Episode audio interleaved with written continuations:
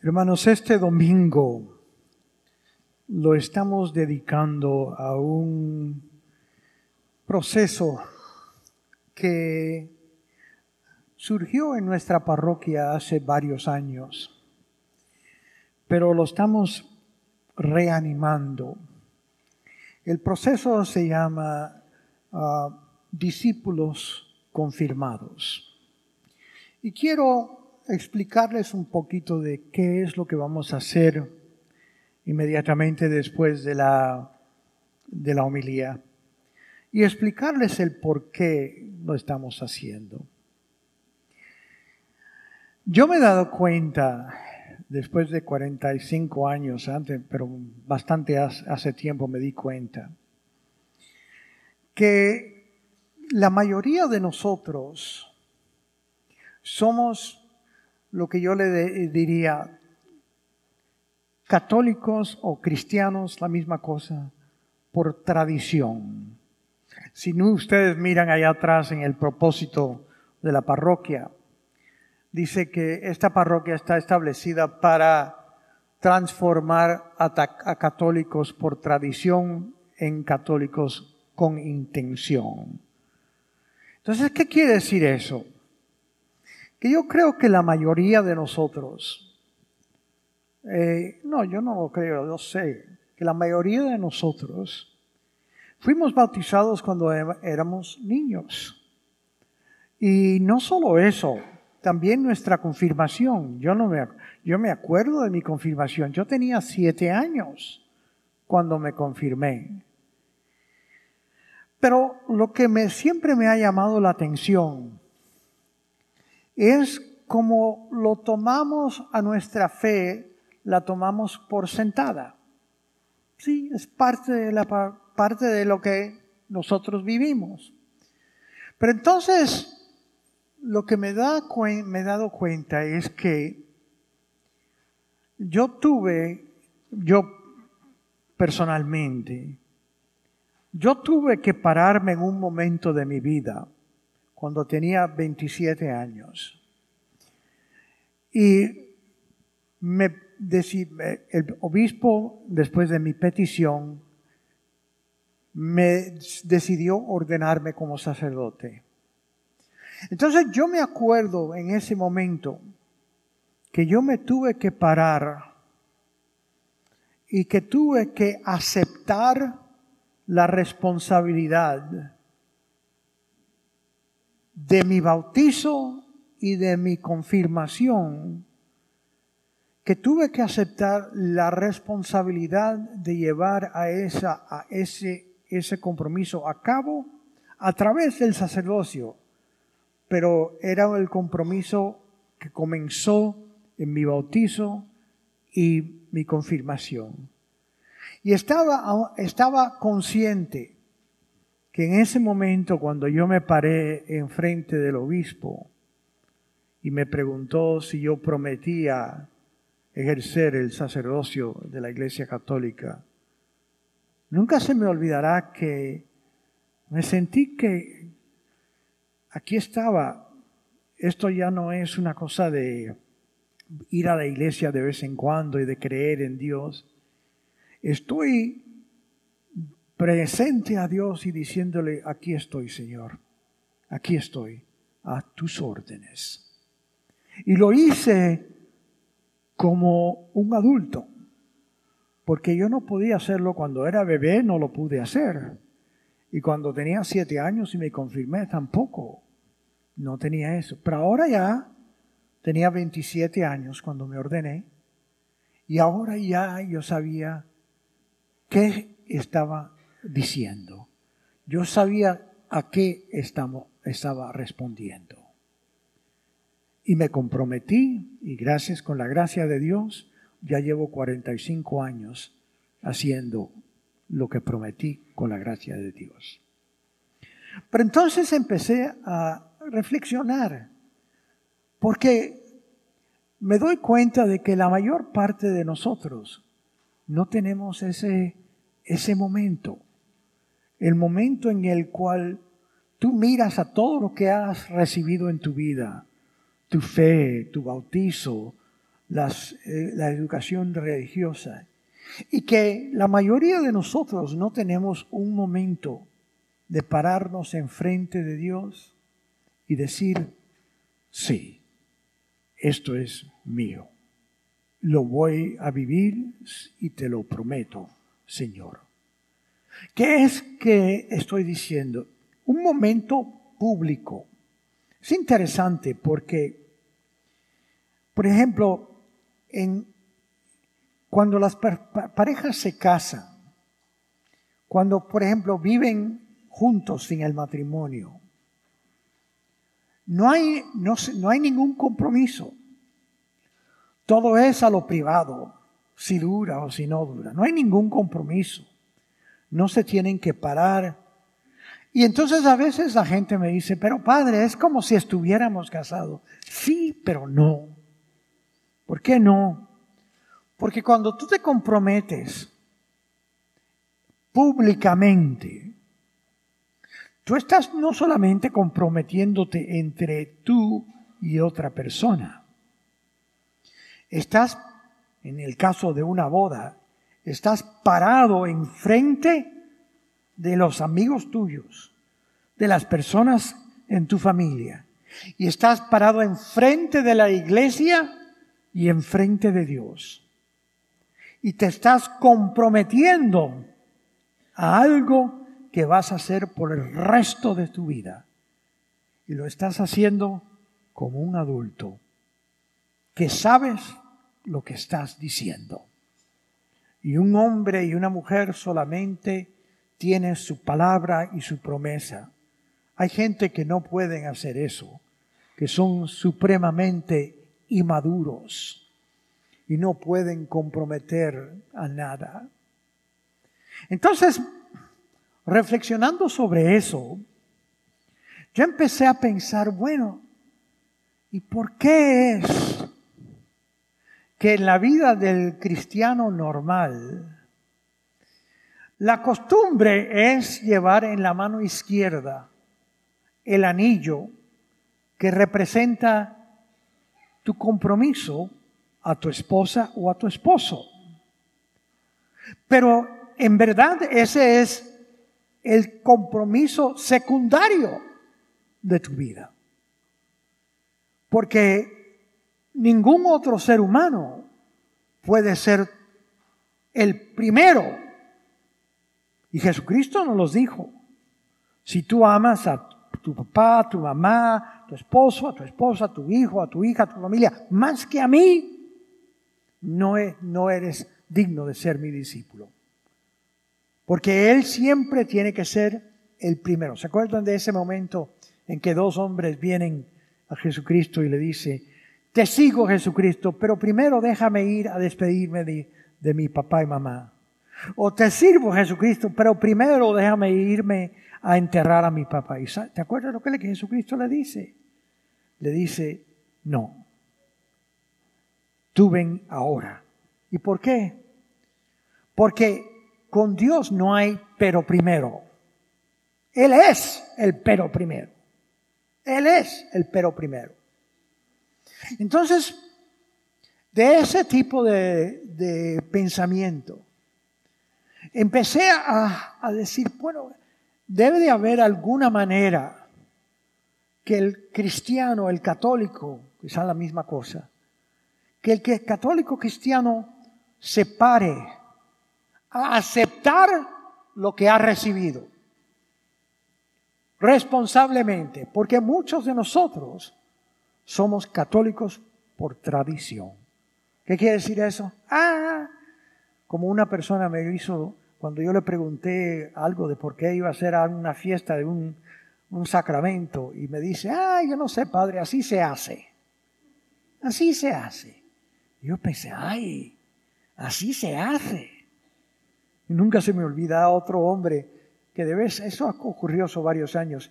Yo estaba, era la Navidad, y vi un hombre salir que nada más que lo veía de una o dos veces al año y nunca venía. Y entonces le dijo, óyeme, te extrañamos por aquí, ¿por qué no vienes más a menudo? Y ¿sabes lo que me contestó? Me dijo, es que Padre, yo estoy en el servicio secreto de Dios. Ajá, ajá. Entonces, ahí empezó la idea de cómo, en qué manera el cristiano común se debe de comprometer públicamente, públicamente, a ser discípulo y apóstol de Cristo. Y ahí surgió la idea del anillo. Ustedes ven que como siempre en la mano izquierda la gente lleva el anillo de compromiso de matrimonio. Yo llevo un anillo en la mano izquierda también. Y lo llevo para que todas las mujeres que están atraídas a mí, que ya vean que yo no estoy available. ¿Ok? Pero en la mano derecha, yo dije, debe de haber una forma de que un cristiano debe de proclamar que mi primera, primera relación, primer compromiso es con Jesús. Y ahí empezó, y les digo esto, esto no existe en ninguna otra parroquia, ¿ok? Esto no es un programa de la Iglesia Nacional. Esto viene del cerebro del cura Arroyo pero me ha gustado y ha crecido en los últimos años.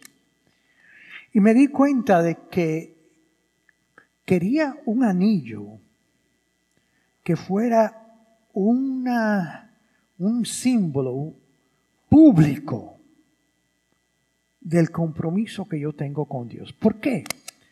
Porque en la mano izquierda es cuando la gente mira se ve que estás casado. Y déjame decirte que la gente mira. La gente mira a ver si tienes el anillo ese en la mano izquierda. Pero yo quiero que cuando la gente mire, que vean algo en la mano derecha. Pero que no sea cualquier una, una joya, tú sabes, una, un cualquier, tú sabes, jewelry que te pongas de vez en cuando. Que sea algo que tú tienes puesto que tenga un símbolo visible que demuestre de quién tú eres. ¿Quién tiene tu corazón? ¿Quién es tu tesoro? Entonces de ahí empezó la idea de decir, ¿por qué el cristiano no se pone algo que diga, yo soy de Cristo. Y déjenme decirle que funciona. ¿Cuántas veces yo he estado viajando en un, en un avión o en un tren, o sea, y estoy al lado de alguien y la gente, la persona al lado mío me mira al anillo mío y me dice, ah, usted es religioso. Digo, ajá, ¿puedes decir eso? Y ahí empieza la conversación como Pablo nos dice, siempre estate listo para dar una explicación, el por qué tú eres discípulo de Cristo. Porque todos tenemos que evangelizar, todos tenemos que pararnos como discípulos. Y ahí empezó discípulos confirmados. Lo que es el discípulo confirmado Ayer tuvimos un taller y la verdad que no pensábamos que iban a venir tanta gente, pero me dijeron que vinieron 110, ¿eh? 104 personas vinieron al taller de todo el día. ¿Qué nos dice?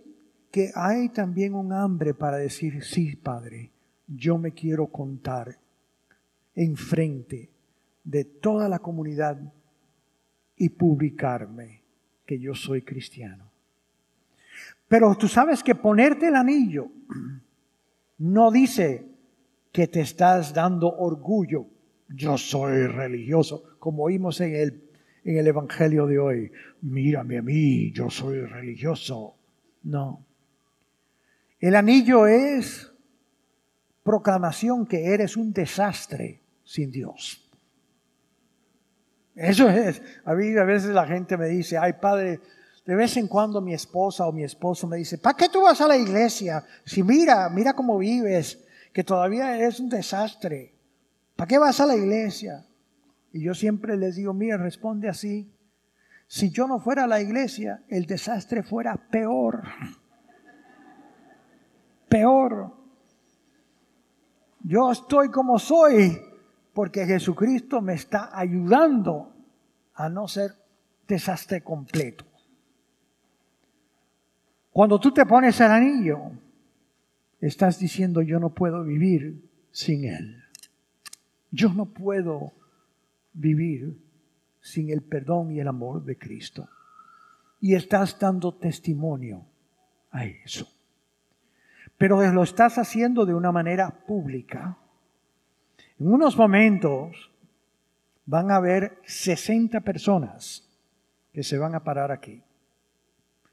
Y esas 60 personas se van a parar enfrente de la congregación y van a hacer una reconfirmación pública de su fe en Cristo y que van a vivir públicamente como católicos cristianos.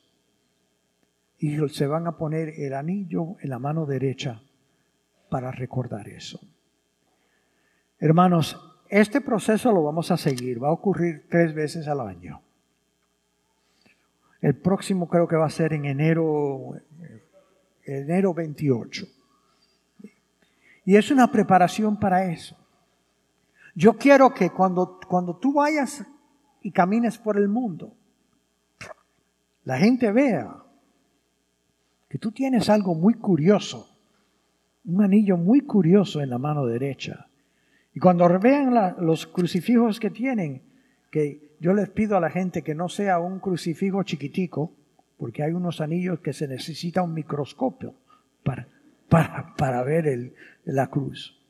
Que sea algo así, algo que se vea, para dar testimonio de quién, a quién tú le perteneces.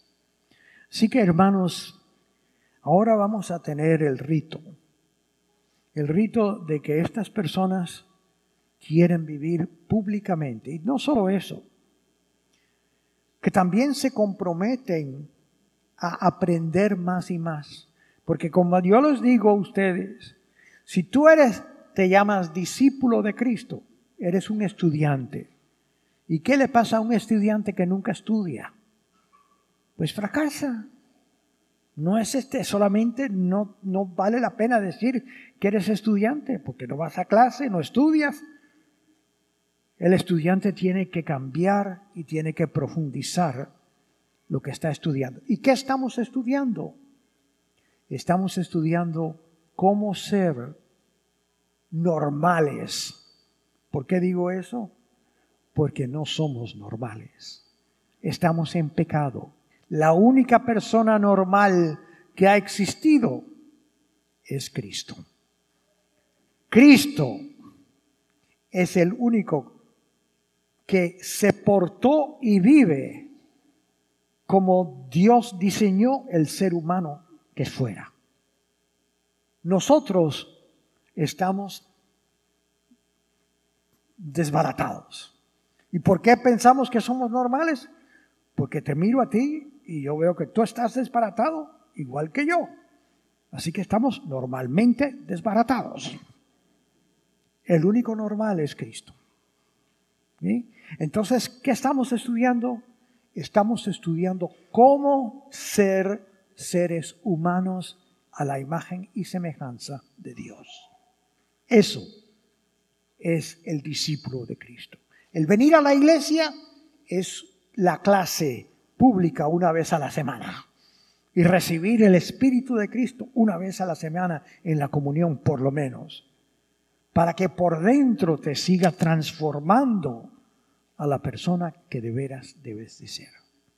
Así que ahora le voy a pedir al diácono Eduardo que venga y inicie el proceso.